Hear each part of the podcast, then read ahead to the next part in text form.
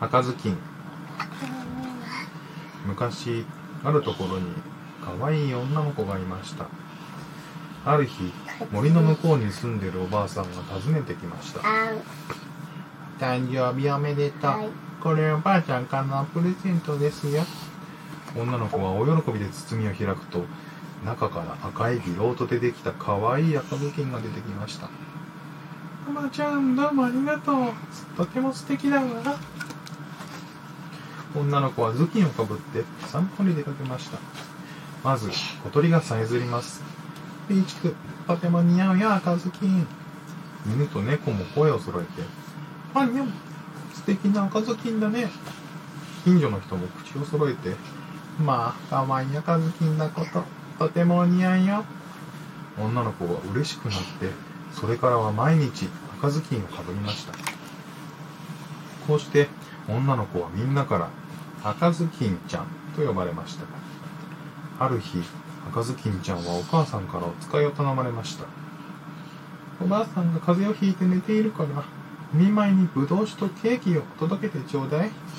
途中で知らない人とお話ししたり道草を食ってはいけませんよ。はいわかりました。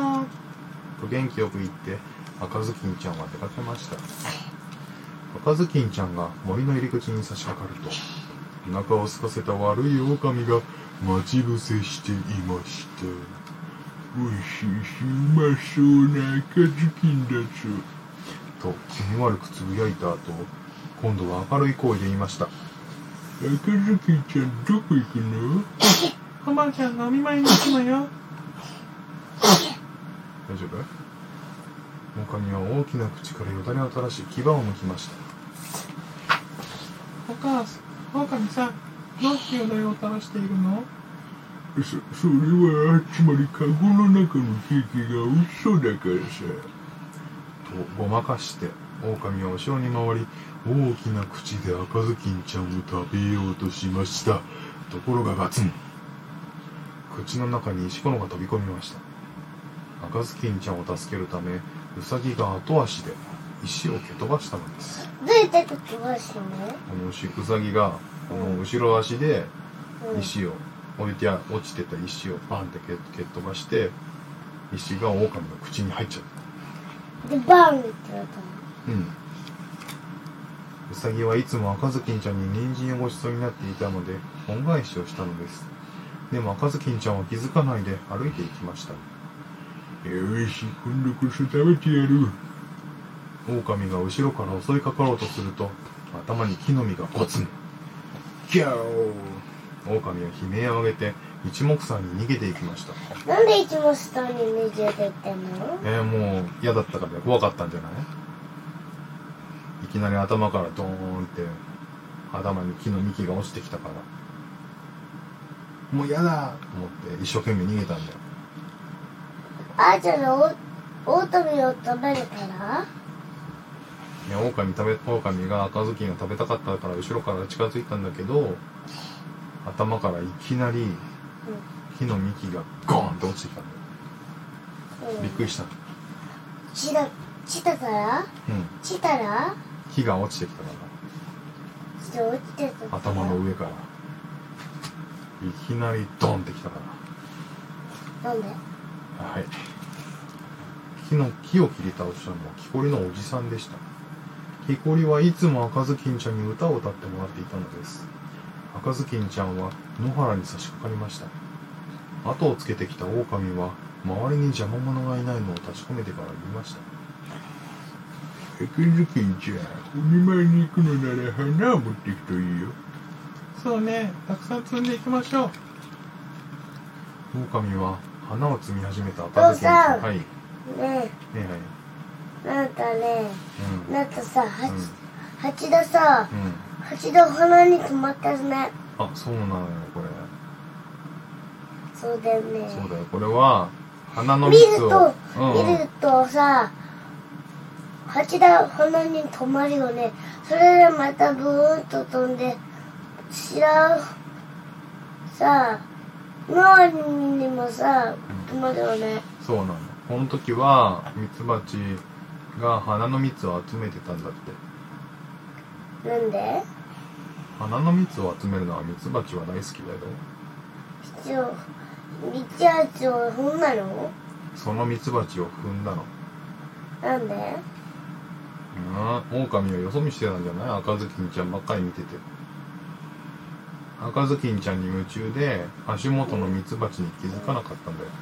なんで？うん狼はもう無我夢中だったから。赤ずきんちゃんを食べるのに必死だったから。前しか見てなかったからね。はい。ミツバチを踏んだからたまりません。ブーンブーン。怒ったミツバチにチクッと刺されてしまいました。じゃあおいててて助けてミツバチの群れに追いかけられてこれはたまらないと川の中へドボーンと飛び込んでしまいました。そうだおばあさんの家に先回りして待ち伏せしようと言うと狼は森の中の近道を走っていきましたおばあさんの家に着くと赤ずきんちゃんの声を真似ておばあちゃん、私赤ずきんよ。お見舞いに来たの。ドアを開けて。騙されたとも知らないで、おばあさんは喜んで鍵を外してドアを開けました。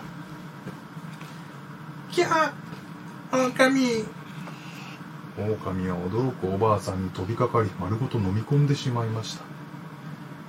そしておばあさんの服を着てベッドに潜り込みました。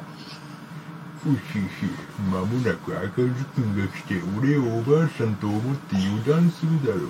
そこをパクリだ。狼はシーツで顔を隠して赤ずきんちゃんを待ち伏せします。しばらくして赤ずきんちゃんがやってきました。トントンおばあちゃんこんにちは。お見舞いに来ました。よく来たね。鍵はかけてないよ。おばあちゃんの声なんだか変ね。風邪をひいているからさ。ベッドに近づいた赤ずきんちゃんがびっくりして言いました。まあおばあちゃんの耳どうしてそんなに大きくなったの？狼はしまったと思いましたがそそれはねお前の可愛い声がよく聞こえるようにだよ。と空とぼけて言いました。でもお目目がランラン光って大きいのはどうしてなの？それはねお前の顔がよく見えるようにだよ。でもお手手の爪が伸びてお口が裂けて大きくなったのは？えそれはね、赤ずきん、お前を捕まえて逃がさないための爪と、お前を頭から食べてしまうための口さと言うやいなやガオ大きな口で赤ずきんちゃんをパクリと人の身に飲み込んでしまいました。ああ、うまかった。二人も食べたらお腹がいっぱいで、えー、眠くなってきたぞ。狼は大きなお腹を抱えてベッドに潜り込みました。狼を一つ。大きなあくびをするとすぐにグワーグワー。大きないびきをかき始めました。いびきは森中に響いていたので漁師が聞きつけました。おや？大きないびきがおばあさんの家から聞こえるがこれはおばあさんのいびきじゃない。おかしいぞ。漁師はおばあさんの家の様子を見に行きました。漁師が家の中に入ってみるとおばあさんのベッドでお腹を膨らませた狼がぐーぐー寝ています。大変だ。おばあさんが食べられたのに違いない。ところが狼の中から「助けて助けてください」と二人の声がかすかに聞こえてきました。おまけに狼のお腹がもごもご動いています。ああよかった。おばあさんと赤ずきんちゃんはまだ生きている。早く助け出してあげよう。漁師はハサミを探してくると眠っている狼の中をちょきちょき切り開きました。わーい助かった。漁師のおじさんありがとう。赤ずきんちゃんとおばあさんは元気よく飛び出してきました。それでも狼はぐーぐー寝ています。おばあさんは怒って狼め二度と悪いことができないように懲らしめてやりましょう。みんなで石ころを集めてきてちょうだい赤ずきんちゃんと漁師が石ころを集めてくるとおばあさんはそれを狼のお腹に詰めて針と糸で縫い込んでしまいました。さあみんなで外に出て隠れて様子を見てみましょう。しばらくして狼が目を覚ましました。はうわはよく眠ったぞ。あれ？やけに喉が渇くな。狼は水を飲もうとしてベッドから起き上がろうとしますがお腹が重くて起き上がれません。あれおかしいな。どうしてこんなにお腹が重いのだろう。それは二人も食べてるからよ。と赤ずきんちゃんが答えます。あなるほどなるほど。あだからお腹が重いのか。寝ぼけている狼は赤ずきんちゃんに気がつきません。重いお腹を抱えてやっとのことで井戸にたどり着きました。そして水を飲もうと井戸の縁に体を乗り出しました。するとお腹の重みで井戸にドボーン。と落ちてブクブク沈んでしまいました万歳悪い狼をやっつけた。3人はお喜びです。赤ずきんちゃんは改めてお見舞いの言葉を言いましたばあちゃん風の具合はいかがですか？お見舞いにぶどう酒ケーキを持ってきたわ。おばあさんはとても喜びました。赤ずきんちゃんお見舞いありがとう。おかげですっかり元気になったわ。3人は赤ずきんちゃんの持ってきたぶどう酒とケーキでパーティーを開きました。楽しいパーティーが終わるとお母さんは赤ずきんちゃんとの大好きなクッキーとイチゴをたくさん額に入れてくれました。漁師のおじさんも狼を背負ってご機嫌です。おばあちゃんお元気で。さようなら。さようなら気をつけてお帰り。ただいま。赤ずきんちゃんは元気な声で言って帰ってきました。